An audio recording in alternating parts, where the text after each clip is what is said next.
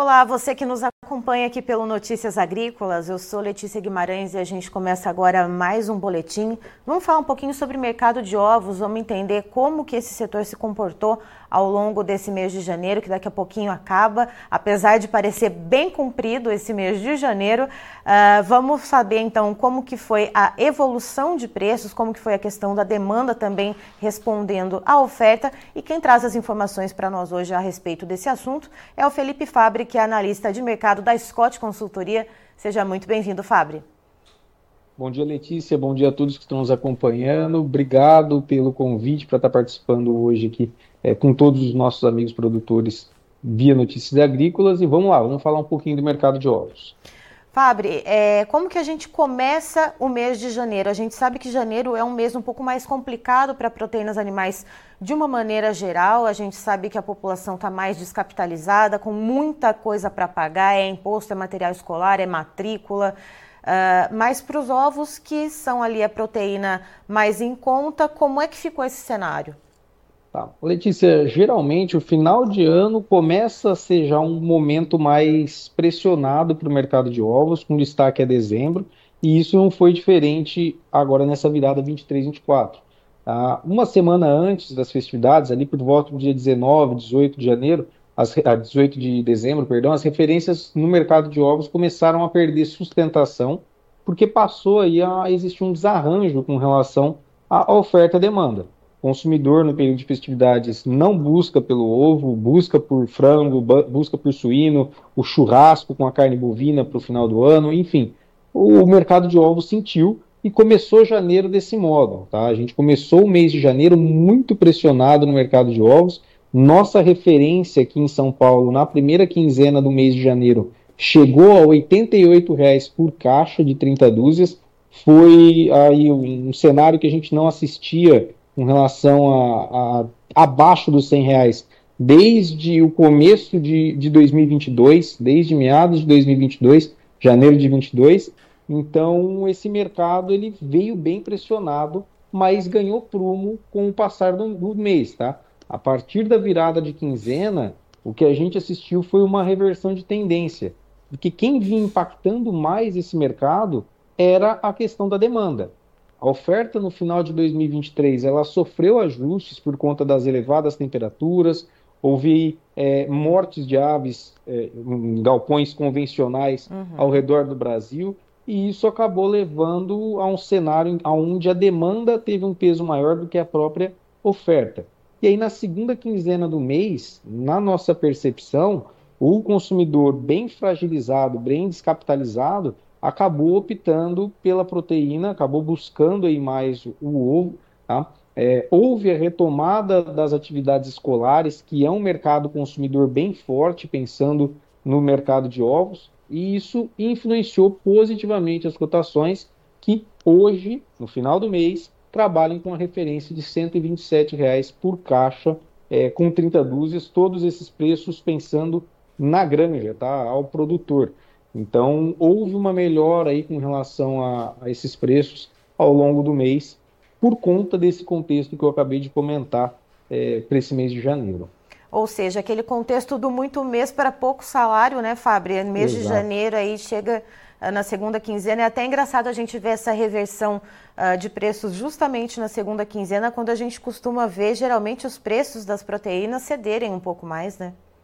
Exatamente, Letícia. E isso tem até um, uma pauta na questão da oferta de ovos. Ela não vinha uma oferta exuberante na questão do final do ano. A gente voltou hoje a referência para os preços que nós tínhamos há um mês atrás, ali na, na referência do final de dezembro.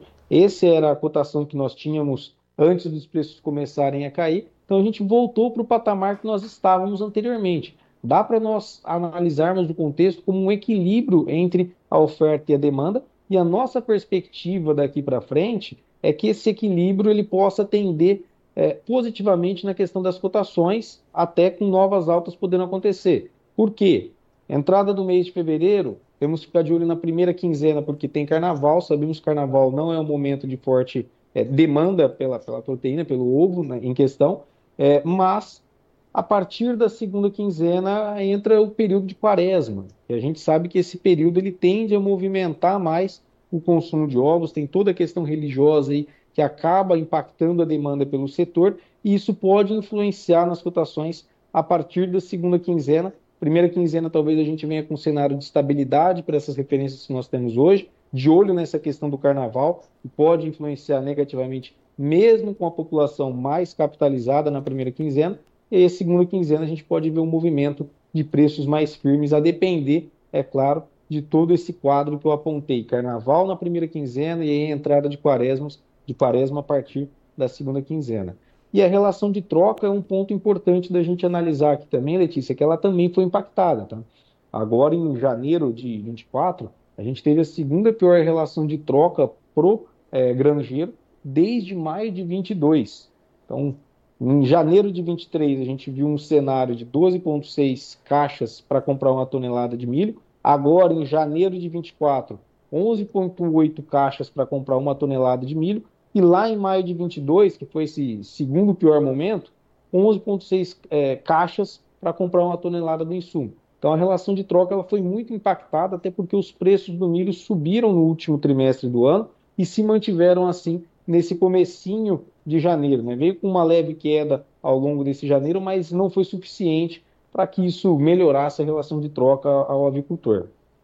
E quais são as perspectivas para o mercado do ovo em relação aos principais insumos, Fábio? Porque eu, eu venho perguntando isso uh, para vários analistas de proteínas animais diversas, porque a gente sabe uhum. que ali que tem esse ponto comum da, da nutrição animal ser basicamente ali farelo de soja e milho compondo as rações. A gente tem uma safra de soja bastante desafiadora, uma safrinha de milho que também talvez tenha ali os seus percalços por causa de deslocamento de janela de plantio em algumas regiões. Uh, como que a gente deve uh, olhar para essa questão? Como que o mercado já está uh, se movimentando, pensando então nas compras de insumos para o mercado de ovos? Letícia, o principal ponto, tá? A gente acredita aqui que 2024, antes de qualquer coisa, 2024 vai ser um ano positivo na questão de demanda por ovos. A BPA projeta um crescimento de 6,5% na demanda interna, no consumo doméstico é, per capita, com um crescimento que não deve acompanhar é, esse, um crescimento na produção que não deve acompanhar essa demanda. Então, em termos de demanda e oferta, a gente acredita num cenário pelo menos de preços próximos ao que nós assistimos na média de 2023. Ponto. Então, retorno ao produtor nesse patamar, com os custos que nós tivemos em 2023, legal, deve ser um bom ano se se confirmar essa janela. Porém, situação hoje, principalmente para o milho na nossa percepção, é de um mercado que pode ser mais altista do que para a soja. Por mais que nós tenhamos uma quebra de produção muito expressiva com relação ao mercado de soja, isso é fato, todas as consultorias hoje apontam para essa queda de produção, para essa quebra aqui no mercado brasileiro. A safra de soja ela deve ficar entre 130 e 135 milhões de toneladas aqui no país, dependendo é, de como vier a situação agora das lavouras janeiro e fevereiro, que foram bons meses.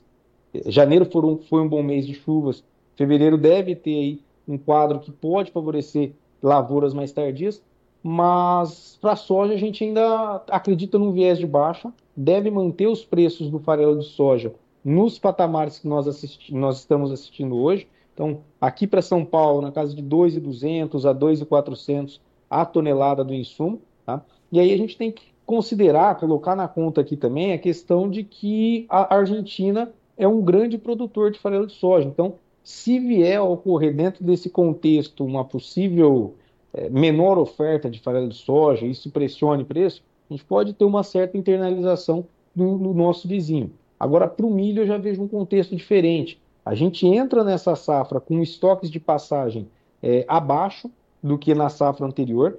Os estoques de passagem para a safra 23-24, com a produção que está projetada para esse ano e o consumo que está projetado para esse ano, ela deve é, sofrer uma redução muito grande, os estoques finais de milho para a safra 23-24, e isso tende, no mercado interno, a pressionar a cotação aqui no Brasil, ou pelo menos sustentar os atuais patamares que nós estamos assistindo. Então, para a soja, para o farelo de soja, eu acredito que a gente deve ter um, um, ano aí com preços próximos ao que nós vimos em 2023, mas o milho, aquele milho que chegou ali em Campinas a 50, 55 reais por saco, ele eu não vejo tão próximo de acontecer. Então, deve ser o grande desafio para a avicultura de postura em 2024.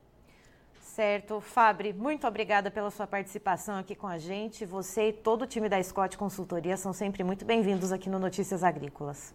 Letícia, muito obrigado pelo convite. É sempre um prazer estar aqui conversando com vocês e trazendo informação ao nosso amigo produtor. Um forte abraço a todos e um ótimo 2024. Voltei de férias agora, então é a primeira vez que estou hoje conversando com notícias agrícolas em 2024. Então, um ótimo 2024 a todos. Viu? Amém, que assim seja.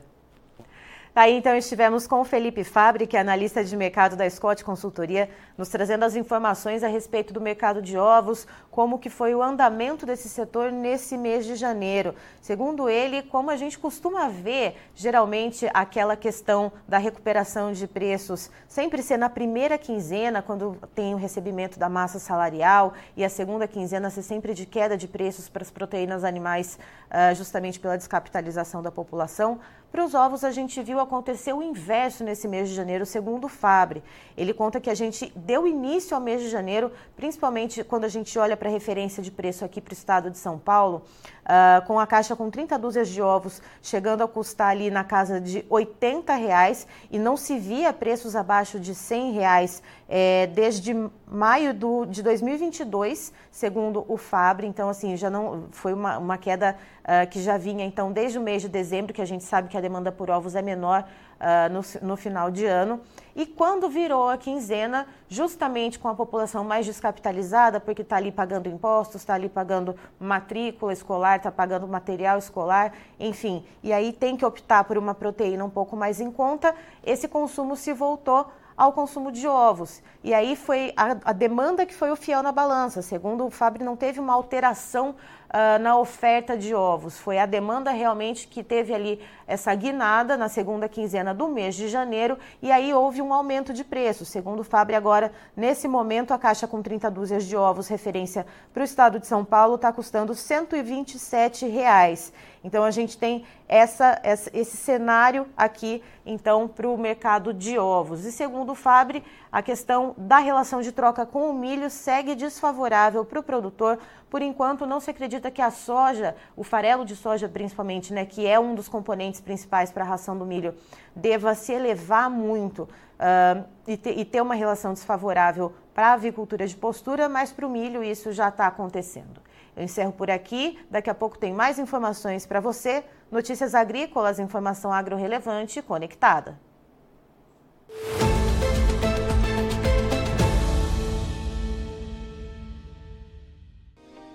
Se inscreva em nossas mídias sociais. No Facebook, Notícias Agrícolas. No Instagram, arroba Notícias Agrícolas. E em nosso Twitter, arroba Norteagri. E para não perder nenhum vídeo, não se esqueça de nos acompanhar no YouTube e na Twitch Notícias Agrícolas Oficial.